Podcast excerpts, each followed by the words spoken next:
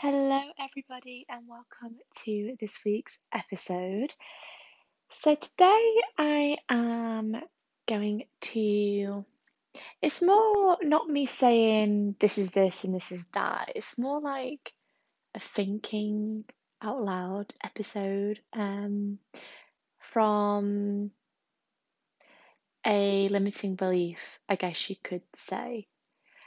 Um, because the past year, when I've really been um, delving into spirituality, I mean, it's uh, I've, I've said it multiple times. I'm probably going to say it a few more. I have always felt a little bit ashamed. No, I, I don't even say shame. It's more just like a bit embarrassed. Um, not even that. Just like a bit like, oh, what are they going to think? Like, oh, that, that Lucy went down the, the rabbit hole and went a bit lost the marbles, you know. And whenever I have like explained, um, or when I'm explaining something, um, like say this guy that I've been talking to lately, you know, I was explaining him, I was explaining to him about crystals last night, and like I don't know why, but I just got a bit like, apart. I feel like I must give off a bit of a um a defensive nature, um, or something, or like a bit of like a a standoffish vibe. I can't remember what he said. Not in like a mean. He didn't say this in a mean way, but he, he said something that kind of made me think. Why am I a little bit icky sharing these thoughts to people outside of the community, so to speak? And growing up, I don't I can't remember if I've mentioned this. Maybe you know when you know when you journal about something so many times that like you don't even know if you've mentioned it in conversation. you don't even know if you've actually told anybody this because you wrote it down on paper.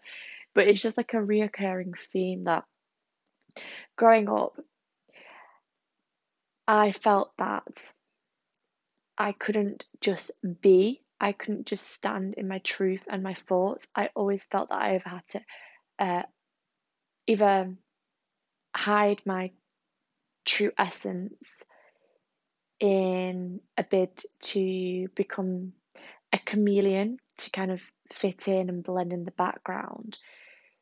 So much so that I just realized that over the years I ended up sacrificing or giving away my power, dulling down what made me sparkle. And um, it kind of just like triggered a few memories when I was journaling about it, that comment. And I realized that growing up, I always kind of wanted to dress like the other girls, like the popular girls in particular, or the quote unquote popular girls, the ones that look like they were accepted. That's the word. They just look like they were accepted. And when when I wore something a bit different, I felt a little bit uncomfortable. Um, and I'm sure this is quite normal. I think most most people, most kids just want to fit in. Um, but sometimes there's a difference between just going with the flow and then doing it out of protection. And I was just like, I mean, I, I still don't know if I've got into the crux of why I really wanted to copy what these other girls were wearing and doing. Um, I genuinely do think it was because in reception, my best friend at the time turned round to me and said, I always say it's funny to say it out loud, but at the time it clearly had a traumatic effect. If I can literally, like, clear as day see the scene right in front of me like I, I know exactly where I stood in the playground. I remember how she said it to me. I remember how we were stood, everything. So if it's funny, it must be traumatic. But I remember her saying to me, I don't want to be your best friend anymore. And I just remember thinking, like, I just felt like I was totally like had the the rug pulled underneath from my feet. Like I just I didn't understand what I did for her to not want to be my friend anymore. and then it was a you know that led till, well, it was only until year 10. So for those who aren't in the UK, it was only until age fifth, mm, Mm, I want to say 14, either 14 or 15 when I moved schools that I began to cultivate true friendships and real friends. Like for that, for like 10 years, I did not feel safe in a group in, in my in my school surroundings. I felt like I constantly had to overextend myself. I had to give everything, all my energy, just to receive the bare minimum in return, just like the slightest bit of respect from my class peers. So that's you know it's clearly the reason why I have um have struggled receiving in my adult life because I wasn't shown healthy examples. Um, or I wasn't I didn't have healthy experiences as a child. So, nevertheless, I began to do a little bit more digging as to why I felt like to feel a bit of um, safety, I had to attune my my image. And again, I realized that growing up, like me and my mum, like she is my best friend in the entire world. She is, if you guys are familiar with twin flames, a medium has told me she is my twin flame. Um, she she's just like god I love my mum. Anyway beside the point I'd always want to dress like her growing up. And like I remember going on holiday I'd always make sure my outfits would match hers as we were going out to tea. And this memory it was never from I don't again I don't know where or why I did it or where it comes from. I've got this is the the, the, the why I, I'm doing this podcast today because this is why I think I did it. So, my moon is in the first house, and the first house represents um, identity, self. The first house is basically your branding. It's it's the front cover of your book. And what interests me about this this this thought that I had is where the moon is in other people's charts is there some sort of like pattern? Because what I thought, the reason why I felt like I had to copy my mum, which led to me then wanting to, in order to feel security, copy what my what my peers were doing, um, before the bullying came in. What makes me think that, yeah, what makes me think that I I wanted to attune my identity is because the moon represents our emotions, what fills our cup, what makes us feel safe. And the moon can also speak to um, our parents. So I have a Gemini moon, and a parent of a Gemini moon can sometimes be a little, um, what's the word I'm looking for?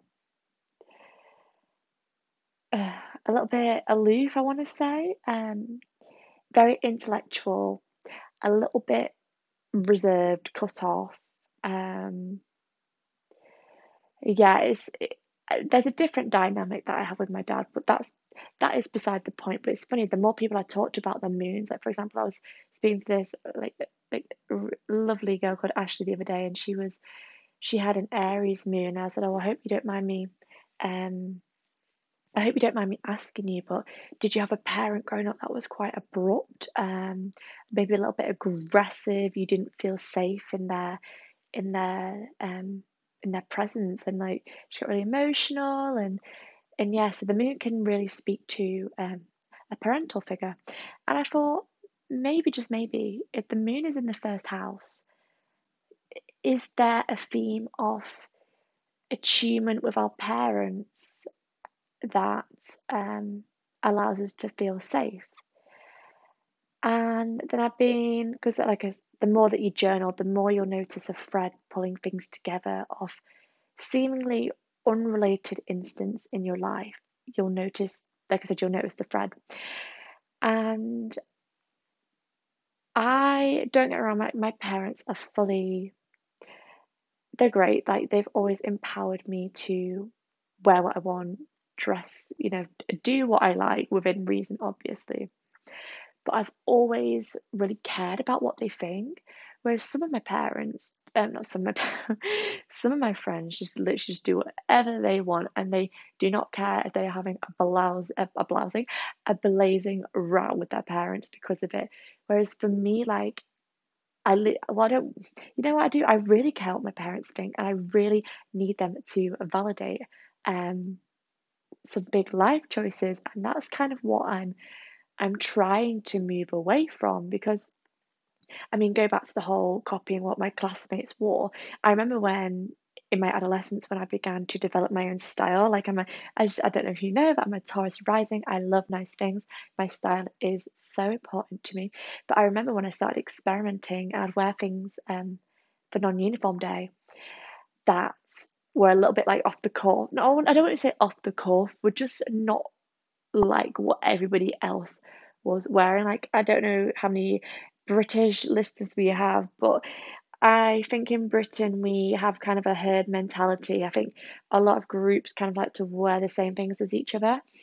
I don't really see like I guess maybe in my adult life now, but growing up and even when I'm like looking at the younger I was gonna say the younger generation, oh my god, I'm 23. looking at the younger kids here at school, you're seeing them wear similar things. And I remember when I started to um wear like curate my own style, it felt really uncomfortable. It felt really icky. Like when I was wearing like in, for example in the morning I plan this like sick outfit and I think yes this looks amazing and then I get to school and all of a sudden I feel really insecure and then I thought well maybe it's because for me to feel a sense of security I kind of need to attune myself to my surroundings and and in terms of like the the surface level stuff like how you present yourself, which is really interesting because I have I, I do think I'm very quirky. Well, I, I, do, I don't think I am very quirky, but there is like a little bit of like, oh, I need to kind of blend in, or this isn't going to feel comfortable. And linking back to expressing my thoughts on spirituality, all, the, all everything that I share on my podcast is like and on my Instagram even is an expression of my soul. It is an expression of the an unfiltered expression of my creativity. And it's funny because I don't mind. Uh, I, isn't it weird how I, I have no problem sharing it to on the internet to people who I don't know who actually are becoming very close to me.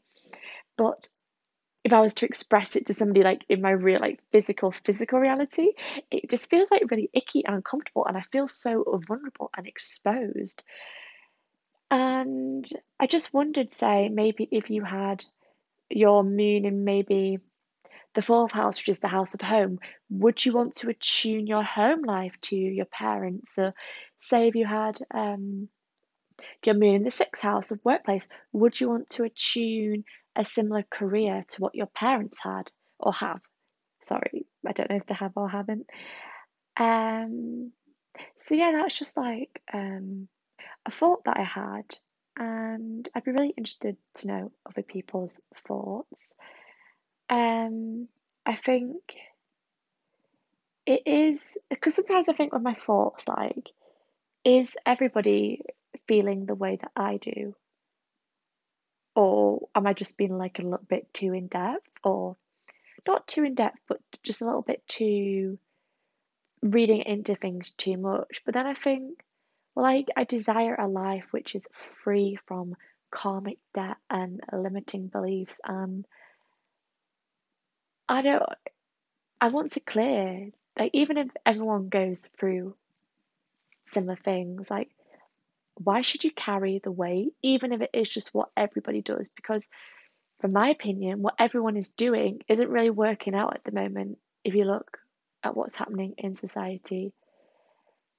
And I think what I'm what I've just unpacked a lot recently is that through so much of my life, I have denied expressing my true self in a bid to please other people, and I've suppressed my thoughts. And I feel like now I'm kind of emerging and standing behind my power. Well, to be honest, ever since I found my astrological, well, didn't find it. I read this, well, I read my chart. It really allowed me to stand fully in my power and be unapologetic about who I am because it is in plain sight what your gifts are and the magic that you have been encoded with upon birth. And if you are interested in knowing a little bit more about how the moon is impacting your emotions, where it's showing up, what archetype is adding its spice to the pot, then please book in a reading with me and I would be honoured to assist you in unpacking what fills your cup and um, how to feel a little bit more centered and content within your psyche and emotions and all that potent good stuff. So, a quick one today, just a little food for thought. Um, I hope you are lovely and hope you are lovely. I hope you are doing great. Oh, I don't even know where I'm going with that. I hope you are doing great and are at peace, and I will speak to you soon. Bye.